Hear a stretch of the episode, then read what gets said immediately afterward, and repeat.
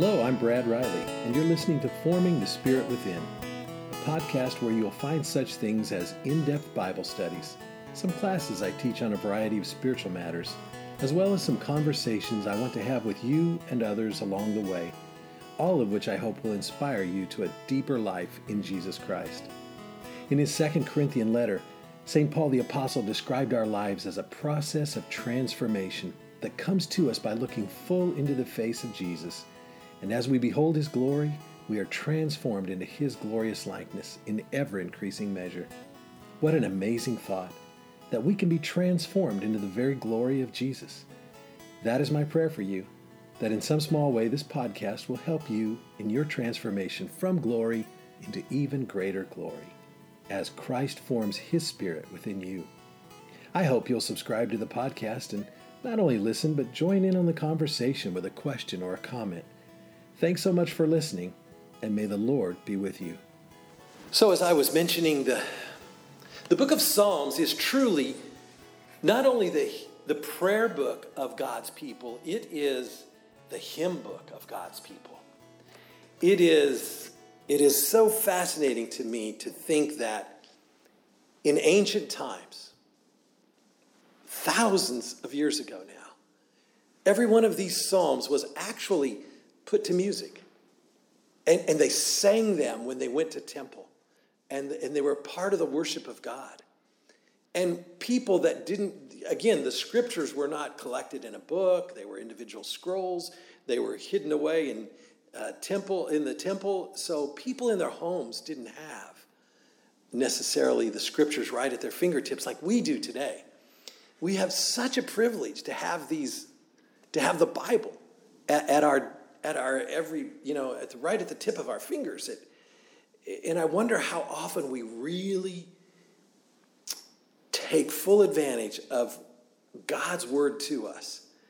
And I, I know from different times when I've taught through different Psalms, there's, I think we're living in an era of time where the church in general has, has not done a, a good job of teaching what I want to call expository preaching or teaching, and that is what is the true meaning of the scripture? Really delving into to what does the scripture mean? What did it mean then? What does it mean now? How can it apply to our lives today? And there's no better place to be to really do that than the book of Psalms because this is the very first set of scriptures that people really began to read on a daily basis and pray on a daily basis. I mean, there was, of course, the first five books of the Bible, the law of Moses. But in, in many ways, the book of Psalms is actually a counterpart to the book of the law. The Pentateuch is the name for the first five books of the Bible. So, interestingly enough, the book of Psalms has five books. Again, a type of the law. While the, the books of the law of Moses, the, the Pentateuch, give us not only the history, but the actual Mosaic law of, of God's covenant people. The book of Psalms give us the application of that law. They, they show us how to live. And here's the most fascinating thing. Let me, let me give you just some details about the book uh, of Psalms. There are five books, and it's broken down like this Psalm 1 through Psalm 41 equals book 1. Psalm 42 through Psalm 72 equals book 2. Psalm 73 through Psalm 89 is book 4. Psalm 90 through Psalm 106 is, uh, is book 4. I'm sorry, I, I might have said that twice. And then Psalm 107 to 150 is book 5. So 150 Psalms split into five books. And uh, as some people think they're just kind of random, there's really an incredible order to them. There's an incredible structure to them, but we have to begin at the beginning to really understand them. Here's a couple of things we can, we can note about the book of Psalms. Number one, David, King David, is the author of 73 Psalms. We know he's the author of 73 Psalms. Now, there are 39 Psalms that we don't know who the author is. We, they're called orphan psalms because we just don't know the author. It's very possible that David wrote many of those as well, but we do not know that. So 73 Psalms are ascribed to David. One psalm is ascribed to Moses. Do we know which one? Anybody know which one? You type it in online for us. It is Psalm 90. Psalm 90 is a psalm of Moses. Now, Solomon, David's son, King Solomon, wrote two psalms. There are 11 psalms that are ascribed to the sons of Korah, an Old Testament figure. There are 12 songs, psalms that are ascribed to Asaph. And they always talk about the choir master. Uh, Asaph was the name of a, a choir master of the temple. Then there is one psalm each to somebody named Heman and Ethan. One psalm each. And it's Psalm 88 to Haman and 89 to Ethan. And then Hezekiah, king of Israel, had 10 psalms. So there you have 150 psalms. Now, in those 150, we can say that there is two overarching themes. Those themes are the king and the kingdom. King and the kingdom. Somewhere woven through all of these psalms, in every one, is the theme of the king and the kingdom. And there's a key word in all of the Psalms that you must become familiar with. And that key word is hallelujah. Hallelujah. Let's talk about that word for a minute. It is a compound word in the Old Hebrew language. Hallel in Hebrew means to praise. Yah is the first part of the holy name of God, Yahweh. Yahweh or Yahweh, as we say in English. Sometimes it's called Jehovah. Jehovah, interestingly enough, just a little bit of, of side piece here, even though I know in evangelical history, Jehovah has been a popular word. It's even in songs. Uh, one of my favorite songs I just love. It's so worshipful. In the presence of Jehovah. You know, it's so pretty. But Jehovah is actually not a name for God, it's a, it's a made up name for God. Isn't that fascinating?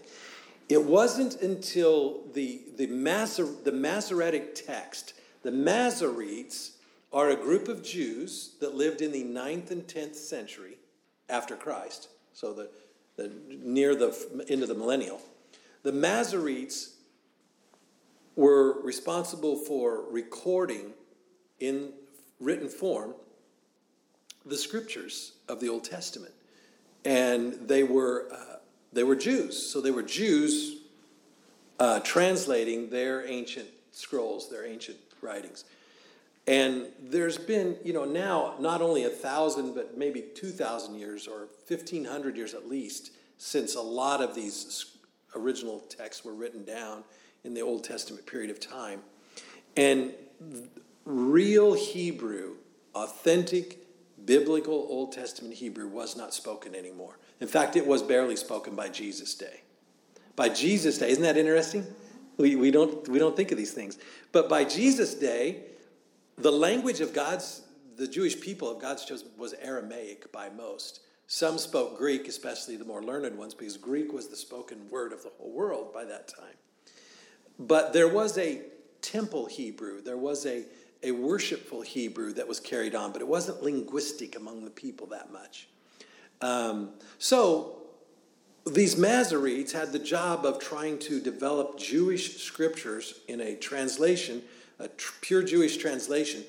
And there was a transliteration error. I, I don't know if transliteration is the right word because trust me, I'm not a Bible scholar. I just read a lot. Okay, I'm not a Bible scholar. So if transliteration is not the right word, it, but the, the vowels, Hebrew has an alphabet um, I talked about it a few weeks ago on the Psalms. Um, there are 22 letters to the Hebrew alphabet. There are no vowels in the Hebrew alphabet. So they were they used little dots and slashes, little little little marks of the pen in order to what they called vowel pointing. Okay?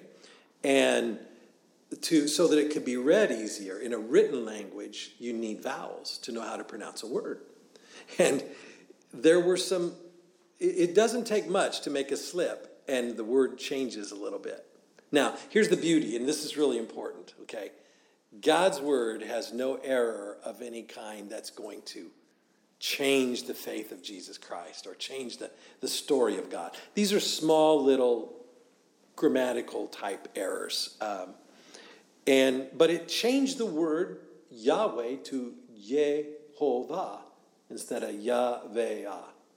And it, it just changed it.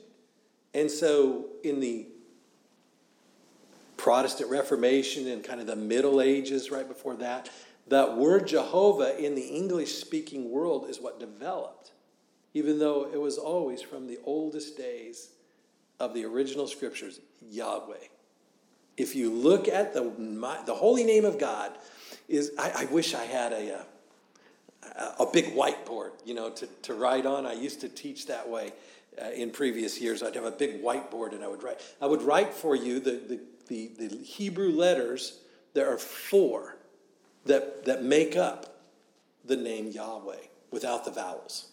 And that those four letters together are called the tetragrammaton. If you ever hear that word. The tetragrammaton is the four letters that make up the holy name of God, Yahweh, in Hebrew. So, uh, that, just a little side note there that when you hear the word Jehovah, hey, if that's what you're used to, and I love to sing those songs, it's okay, it's not a big deal. But it, you will usually hear me when I'm teaching always try to say the word Yahweh because it's really more uh, correct. So, Yahweh, of course, is the word we find all throughout the Psalms for God. And so we find this word Hallel to praise and Yah, God, praise God. That's the key word to the book of Psalms. This book, these, these, these 150 psalms, if you will, songs, spiritual songs, are all about praising God. And here's the fascinating thing they cover every single human emotion. The only book that covers every single human emotion is the book of Psalms. That's pretty amazing. So when we think about it, this is what St. Augustine said. St. Augustine said the Psalms are the voices of the church. And then he said they are the epitome of the whole of scriptures. The Psalms were so important to the early Christians that the earliest Christian bishops of the church, and this is still, I believe it's still practiced in the Eastern Orthodox tradition of Christianity. To be a bishop in the church, you had to have all of the Psalms memorized.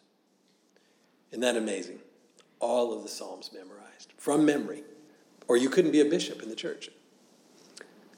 And that was the ancient tradition.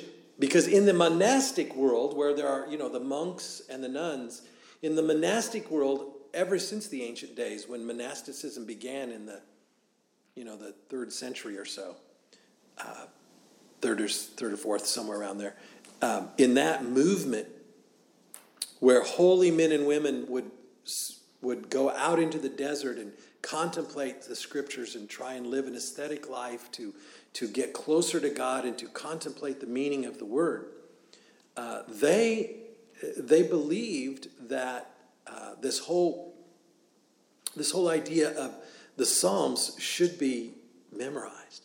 And so, from the earliest days of monasticism, monastics pray the Psalms all the way through every week. 150. Now, and actually, in the Eastern tradition, in, in the ancient church, there's actually 151 psalms. Did you know that? There's 151. There's an extra psalm, 100, the Psalm 151. Uh, so it's kind of fascinating. Uh, you'll find that if you opened a Orthodox uh, Old Testament, which is, would be the Greek Septuagint, or if you opened like a Roman Catholic Bible, Old Testament, the Latin Vulgate, you would find that 151st Psalm uh, as well. Um, and it's a psalm, it's a psalm of David. Uh, considered a psalm of David, I believe. So now, 100 so we read Psalm 50 tonight. I'm trying to give you a little background here. Um, the, the Psalms are so important. How important are they? If we look at the New Testament, there are 219 times that the Old Testament is quoted in the New Testament. 219 times. Of that 219 quotations, 116 are from the Psalms. Half of the quotations are from the Psalms. These Psalms were so important to the faith that we, I believe we underappreciate them. And I'm, I, am i am hoping that over the coming weeks uh, and months as we study the Psalms, it's going to take on a whole new place in the life of everyone who learns along with us here. Um, it has been growing in my life. I continually go to the Psalms more and more in prayer just to read them and pray them. As, we, as you read them, that is like praying because you are speaking the words in many cases. Basically, I think you should just think you are reading the words of Jesus Christ, that He is the voice of the Psalms. I know that was written by David or Moses or Asaph, but the spirit of the voice that has anointed them is Jesus Christ. So they are the voice of Christ. And of course, the church is the body of Christ. So St. Augustine was right when he said they're the voice of the church, they're the voice of Jesus Christ. But to think it's the only book that has the full range of human emotion. Wow. It doesn't matter whether you are, are full of thanksgiving or at the depths of despair, whether you are lost in, in deep in sin or whether you are pursuing a path of holiness like never before. All the feelings of human emotion are found in the book of Psalms. That alone should make it worth our reading. Now, here's another point that I want to share with you about the book of Psalms. I'm going to come back to Psalm 50 in just a minute, which was our text of scripture tonight. I think this is, this is perhaps maybe the most important part for us to get. There is more, I'm going to make a statement here. There is more of Christ in the Psalms than there is of Christ in the Gospels. Now, if you ask anyone, where are you going to learn about the life of Christ? They'll send you to the Gospels, right?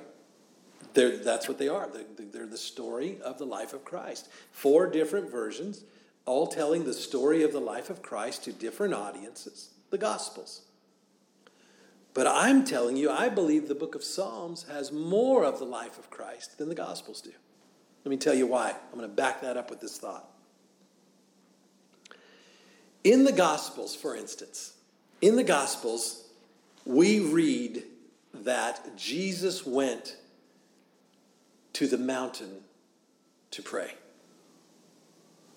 We read that Jesus went to a lonely place to pray. But in the book of Psalms, we actually read his prayers. What was Jesus praying? The New Testament doesn't give us that. Well, it does in John chapter 17. We have that beautiful high priestly prayer of Jesus. But for the most part, it just tells us that he was a man of prayer. But when we realize that when we're reading the Psalms, we are reading the, the word of the Lord. We are reading the emotions that he felt in his humanness as I talked about a couple of weeks ago when I talked about that psalm where he was hanging in the pit during the night, awaiting his crucifixion, and those feelings of despair. Why, O oh Lord, have you abandoned me to the pit? Some things like that. You, you read in here, My God, my God, why have you forsaken me? All of these despairing emotions, there's the emotions Jesus felt in this life.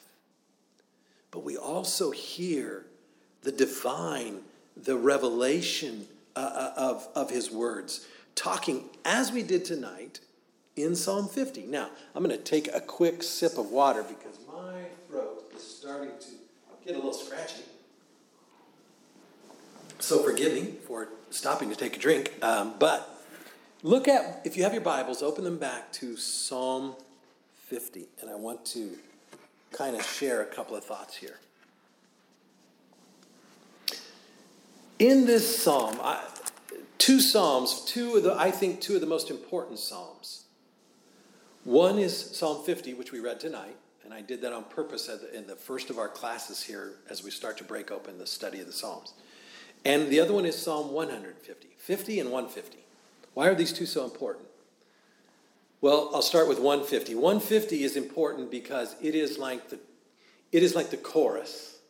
Okay, you know if you sing a hymn or a song, there's a chorus, right? And the chorus is kind of the theme, right? Well, in those, I think Psalm 150 is only six verses long, and 13 times it says hallelujah. Okay, it says to praise God. So the theme of all the book of songs, in fact, the theme of all scripture really is Psalm 150. Praise the Lord. But Psalm 50 is the psalm that speaks to who God truly is and who we are and how we're supposed to live. So God is speaking directly to his people, like in verse 7 Hear, O my people, and I will speak, O Israel. I will testify against you. I am your God. Right there it is. God is saying, I am your God. And, and he goes on to tell them what they're doing wrong, why he's not going to accept their sacrifices. Because they're not coming from a heart of thanksgiving. He says in verse 14, offer to God a sacrifice of thanksgiving and perform your vows to the Most High and call upon me in the day of trouble, and I will deliver you, and you shall glorify me. So he's not only telling them what to do, he's promising what he will do as God if they do it. Or shall I just stop using the they pronoun and just say we? He's telling us what we should do and what he will do if we will do it. I love that about God, and he just promises his blessings. At the same time, he pronounces a judgment, he promises his blessings if we will serve him. And so that's kind of the theme of Psalm 50. And I think that's so important because that's the story of God. The story of God is God seeking his people who are wayward, who are lost, and revealing himself to them over 1,500 years by 40 different authors.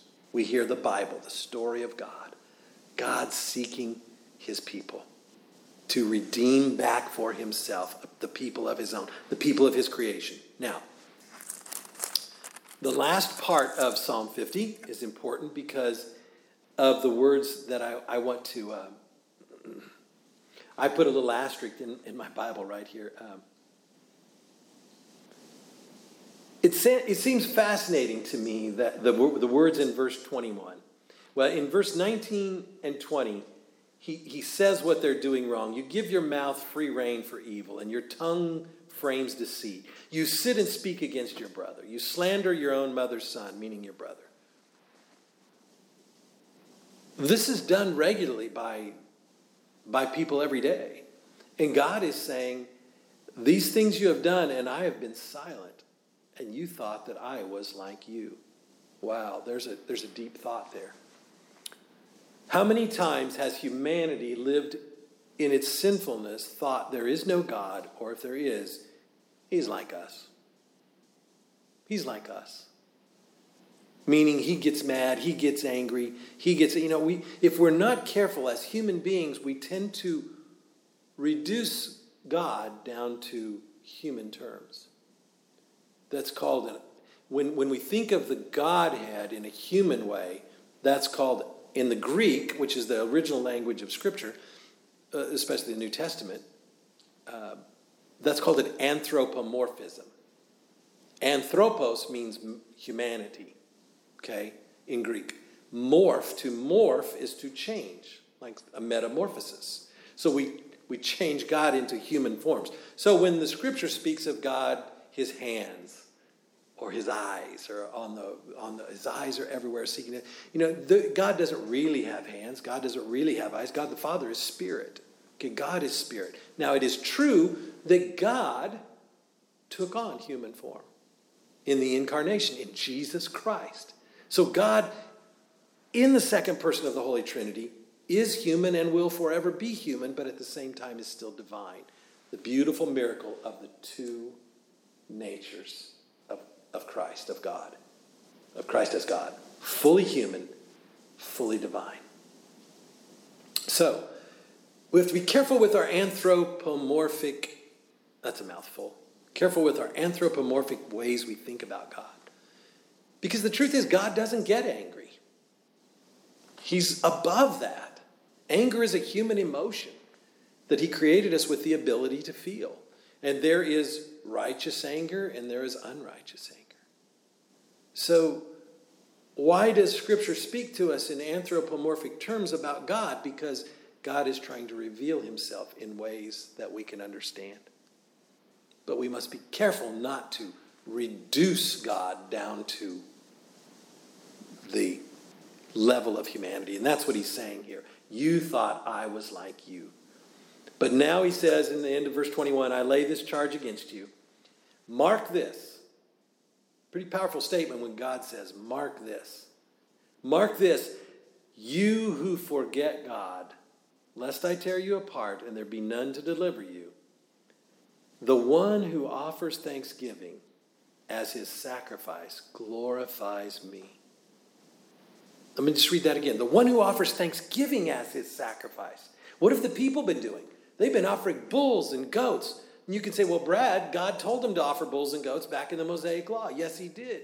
But he never told him to do it as a rote offering. It was always to have meaning, it was always to have worship, it was always to come from the heart. It was always meant to glorify God, not to appease him. And so now we come full circle today. If we just come to church because we're, we think we should, or we just come to church and worship God because we're afraid not to, we're no different than the people that were just sacrificing the bulls and goats. And they weren't really glorifying God with what? Thanksgiving. This is why a theme that you'll read a lot in the Psalms is to offer the sacrifice of praise and thanksgiving.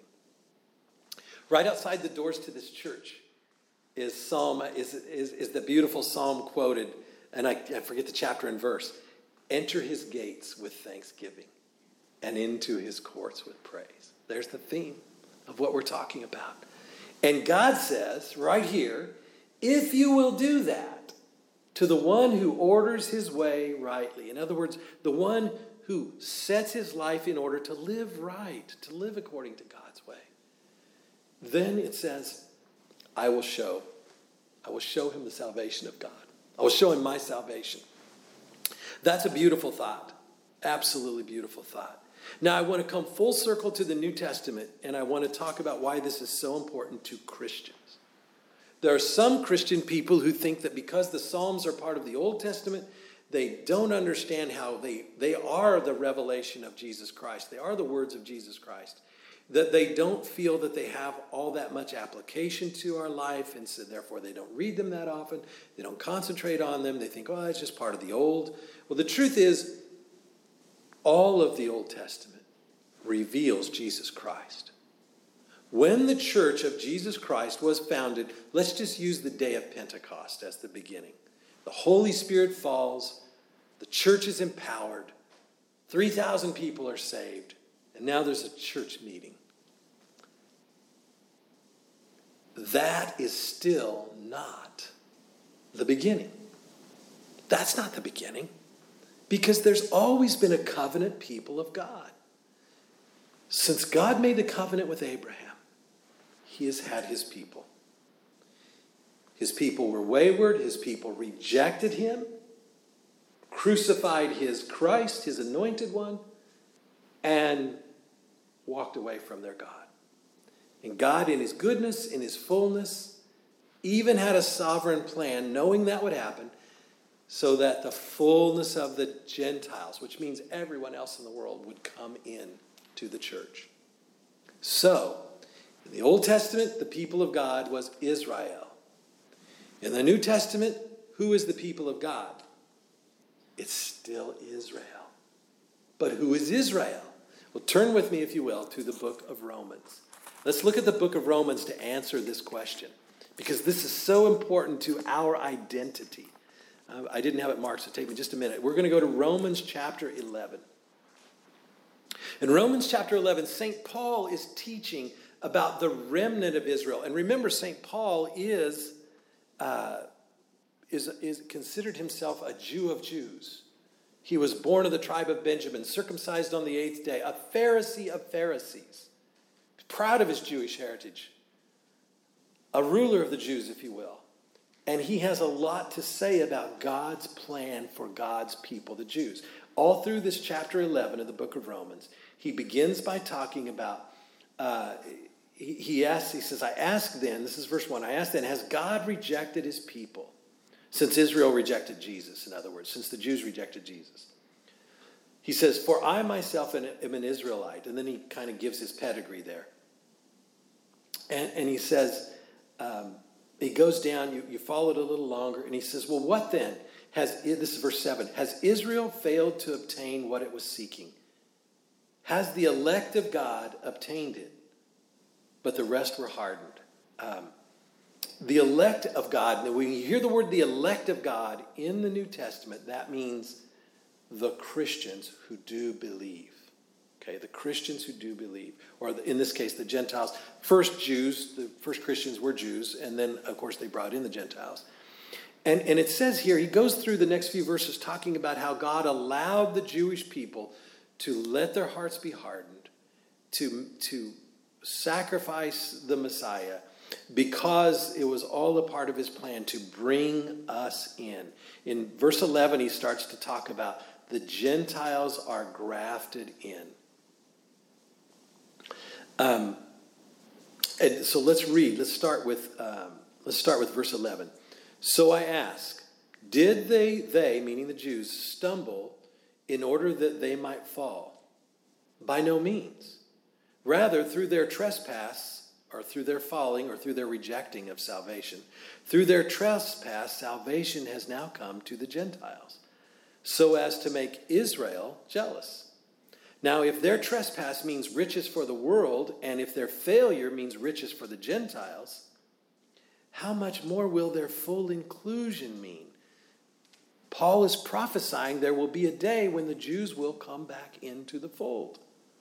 He says, Now I'm speaking to you, Gentiles, inasmuch, verse 13 now, if you're following along. Now I'm speaking to you, Gentiles, inasmuch as I am an apostle to the Gentiles. I magnify my ministry in order somehow to make fellow Jews jealous and thus save some of them. For if their rejection means the reconciliation of the world, what will their acceptance mean but life from the dead? If the dough offered as firstfruits is holy, so is the whole lump, and the root is holy, so are the branches. This is very key in verse 17. But if some of the branches were broken off, and you, although a wild olive shoot, were grafted in among the others, and now share in the nourishing root of the olive tree, do not be arrogant toward the branches meaning the branches that are still there, meaning that would be the Jews in our world. If you are, then remember it is not you who support the root, but the root supports you. Then you will say, Branches were broken off so that I might be grafted in. That is true. They were broken off because of their unbelief, but you stand fast through your faith. So do not become proud, but stand in awe for if God did not spare the natural branches, neither will he spare you. Note then the kindness and the severity of God. Severity towards those who have fallen, but kindness to you, provided you continue in his kindness. Otherwise, you too will be cut off. And even though they did not continue even though if they do not continue in their unbelief, they will be grafted in. For God has the power to graft them in again.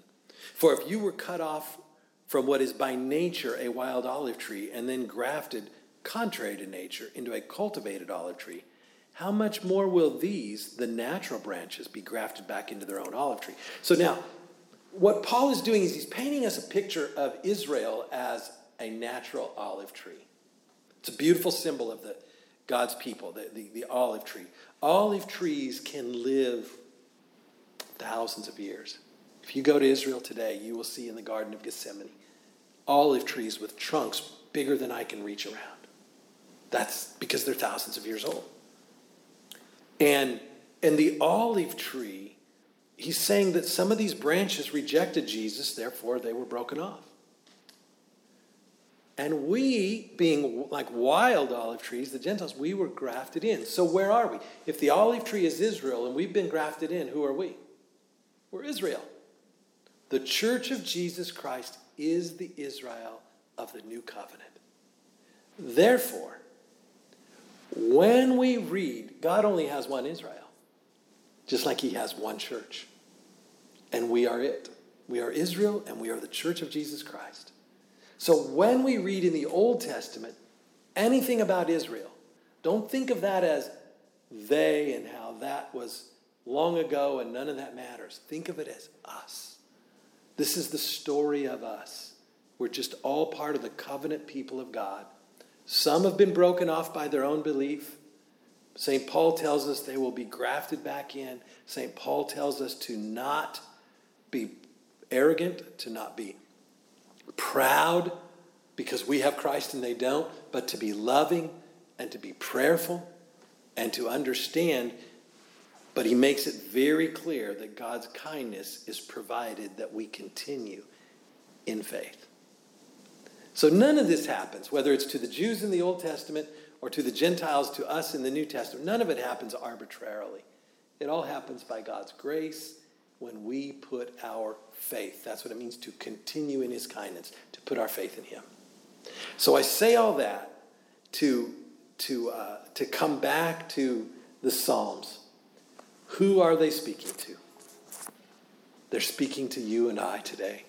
They're speaking to God's covenant people. These are the prayers of Jesus. These are the emotions of Jesus. These should be the prayers and emotions of God's people. And if we will let them, they will speak to us, inasmuch as they spoke to anyone in the Old Testament days. So that's kind of an introduction into the book of Psalms. And so next week we'll start with Psalm 1 and we will look at the importance. I'm going to compare and contrast Psalm 1 and Psalm 2 next week. So don't miss next week. You got to understand what Psalm 1 and Psalm 2 are talking about in order to understand the rest of the book of Psalms. Those are critical. So that's for next week. So thank you now for being with us. Thank you for, for studying online with us tonight. Thank you for praying with us. Continue to pray. Join us Sunday morning when our prayer table will have candles lit. These candles represent people who are being prayed over for healing. This is a month of healing. We are believing in the healing power of God. And we're learning what that healing power means in our Sunday morning worship. So join us on Sunday mornings if you will. But, but now let me, let me just close us with a word of prayer. Father God, thank you for time in your word tonight to study your word. We ask your blessing on what we have learned. Open our minds, open our hearts to embrace your truth, to be your people. We ask this in the name of Jesus Christ our Lord, who lives and reigns with you, Father, and the Holy Spirit, one God, forever and ever, and unto the ages of ages. Amen. Well, that's all we have time for today, and I want to thank you again for listening in. I hope that our time together has been a blessing to you. While you're here, why not take a moment to add a comment or perhaps ask a question? You know, Forming the Spirit Within is a listener supported ministry. And I really appreciate your feedback and your support. If you'd like more information on how to be a part of this ministry, you can find it online at bradrileyministries.org. Again, thanks for listening and spending the time with us today. And may the grace and peace of the Lord Jesus Christ be with you as he forms his spirit within you.